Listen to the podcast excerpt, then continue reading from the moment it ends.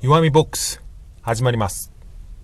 え2019年11月27日水曜日になりました。皆様いかがお過ごしでしょうか？こんにちは、えー最近は雨が多いですね。こちら関東なんですが、えー割と毎日小雨というか急に冬が来たみたいな天候になってます。僕はですね、えー先週ぐらいに引っ越しをしたんですが、えーそれを機にですね、えーま自転車通勤。前から自転車だったんですがちょっと距離が長くなって、えー毎日20分からの距離を、えー自転車で往復するという生活に変わりました、まあ、そうなった途端に雨が降ってるっていうですね結構、えーついてない感じになってますが、えーまあ雨を別にすればですね、え毎日20分ぐらいの時間を自転車で、えー流すっていうのは割と楽しいもんというか結構爽快なんですよね、えー道をですね車があんまり通らない道とか、えー自転車道路みたいのがある道もあるんでそういうとこを選んでですね行くと結構快適に行けるなと。今、えーどの道を通っていけばいいかなんてことを毎日変えながら試行錯誤してる感じです。こういう道順を試すっていうのはなかなか楽しいんですよね。ここの道を行くと。景色なんかもそうですけど、えーまあ速い道とか、えー近道とかですね、えあとは、え静かな道とか、え車が通らない道とか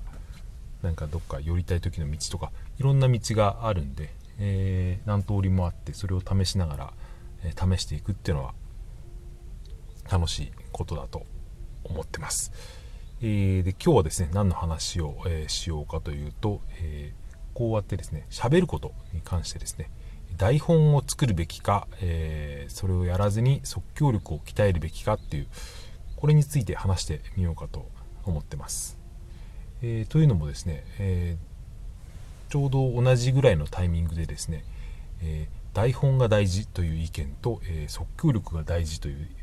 2つの意見をですね別々の方が言ってるのを、え耳にしてそれについて考えたからなんですね、えこの2人というのはですね、お二人ともそのネット上のインフルエンサーと呼ばれる方でですね、え1人は、え池早さんでもう1人が、え学さんという方です、え池早さんは昨日も話題に出しましたけど、えまあ、イケハヤさんはですね、え Voicy でトーク力を鍛えるためには、え台本も大事だけど即興力を鍛える必要があるというふうにおっしゃってたんですね。えでねですねその後で見たのが、えー、学さんの YouTube の動画を見たんですが、えーその動画はですね YouTube でうまく喋れない人がやるべきことみたいな、えーことをですね学さんが喋っていてその中でですね学さんは、え台本が9割というふうにおっしゃってたんですね。つまり、え台本を作作り込んで話すべきだとですね、えまあ、両者、え全く真逆のことを、え言っているなと思って、まあ、どちらも、えーうん、説得力はあるなと思ったんですが、えー僕のような初心者ですねトーク初心者が従うべきはどっちなのかなというふうに考えてですね、えーまあ、まだ意見は変わるかもしれない知れないんですが今のところ思ってるのはですね、えー初心者は学さんの意見を、え取り入れるべきじゃないかというふうに感じました。つまりですね、え台本を、え作り込んで、ま、それを読み上げるぐらいで最初はちょうどいいんじゃないかっていうことですね。えーなぜかというとですねこの理由を言いますと、え台本を書くっていうのは、えーまあ、構成を作るっていうことと同じなだと思うんですね、えー構成というのは、まあ、論理構造というふうに学さんはその動画で言ってたんですけど論理構造がしっかりしていれば、えー多少喋りが下手でも聞けるものにはなるっていうことなんですね、えまあえメリットメリット台本を書くことのメリットとデメリットを挙げてみるとすれば台本を書くことのメリットは構成を考えることで、えー論理構造がしっかりする、まあ、さっき言った繰り返しになってしまいますけど、えーまあ、デメリットがあるとすればその池原さんが言って言っていたような、えー融通が利かなくなる。台本通りに喋ることに熟達すれば、えそれは喋りとしては上手くなるけれど、えーアドリブが効かなくなる。というデメリットもあると思います、えーちょっと話がそれるんですが自分の、えーまあ、リアルというかですね現実のある知り合い、まあ、僕は先生と呼んでるんですが、えー、元雑誌の編集長をしていた方がいましてこの方とたまに、え、お話をさせていただく機会があるんですがあるですね、えイベントの、え進行とかそういった会議のようなですね話し合いをしていた時に、えその先生が言っていたんですが、まあ、そういう力のない経験のないものがですね、え対抗できるのは、え構成を考え抜くことぐらいしかないよっていうようなことを言ってたんですね。要するに、えー、何かのコンテンツを作ったりとか、え、イベントを進行させる時にですね、まあえー、つまり要はテレビ局だとか、えそういうプロの人たちと比べてみたらこちら側を取ってるのは当たり前なんですよね。えまあ、それで何が、えこちらができるかというと、まあ、お金もかけられないし時間もそれほどかけられない。えで何ができるかっていうと、まあ、それは構成を考えることならできると。それは多分おそらく僕の勝手な解釈ですけど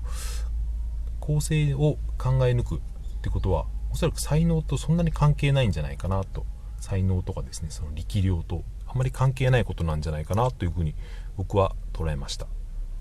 えー、つまりですね、えー、論構成がしっかりしていればある程度拙い進行でもそれなりに見れる、えー、コンテンツになる。それなりに聞けるコンテンツになるっていうことですね。それが、えー、さっき学さんが動画で言っていたことと同じなんじゃないかというふうに思いました、えー、逆に言いますね。要するに構成っていうのは、えー、学さんが言ってたのは論理構造って言ってたんですが論理構造さえしっかりしていれば喋りが下手でもある程度聞けるっていうことですねそれと同じなんだと思いました。えー、まあ、え結論というかまとめを言いますと、えー、まあ、僕としては最終的には1時間とか、まあ、30分でもいいですけどそれぐらいまあアドリブで割と、えー、聞ける話をトークできるような喋、えー、れるようなトーク力をつけたいというふうな、えー、漠然とした目標はあるんですがまずそこにたどり着くまでには、えー、最初の基礎力をつけることとして、え、台本を作り込んで台本というのは要するに構成構成を考えること。喋る、えー、見出しをブログで言えば見出しですね、え、見出しをつけてその順番を入れ替えたりとか、え、足りない部分を補強したりいらないものをえー、ぎ落としたりというような構成を、えー、しっかりした台本を作ってそれを読むっていうのを繰り返すことで、えー、基礎的なトーク力っていうのは磨かれるんじゃないかというふうに思ったってことですね。まあ、そうは言ってもですね、えー、あんまり時間がないっていう、うん、しっかりした台本を毎日作り込めるような時間がないっていう事情もですねありますんで、まあ、その辺のところは、えー、いい塩梅でとりあえず、まあ、継続することを優先で、えー、やっていきたいと思います。今、ちょっとふと思いついたんですけど、まあ、僕はブログも書いているんですけど、まあ、ブログを書くっていうのは、まあ、要するに台本っていうのと、台本を書くっていうのと、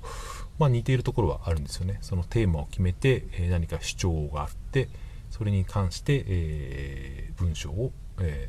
ー、書いて補強していくっていう。まあ、それブログを書いてそれをまあこうやって喋れ喋ってという、まあ、同じテーマで、えー、こうやってコンテンツを2つか3つですね、まあ、動画とかもできればいいと思うんですけどそういうふうに、えー、同じネタから何個もコンテンツを作っていければ効率効率がいいのかななんてことを今ふっと喋りながら思って思ったりしました。えー、まあそんなわけで今日は終わりたいと思います。えー、最後まで聞いてくださった方がいたらありがとうございました。もしですね、えー、最後まで聞いてくれたって方がいたらもしよかったらたまにはいいねボタンなんかを押してくださると僕が喜びますので、えー、まあ、よろしくお願いします。はいそれではありがとうございました。さようなら。また明日。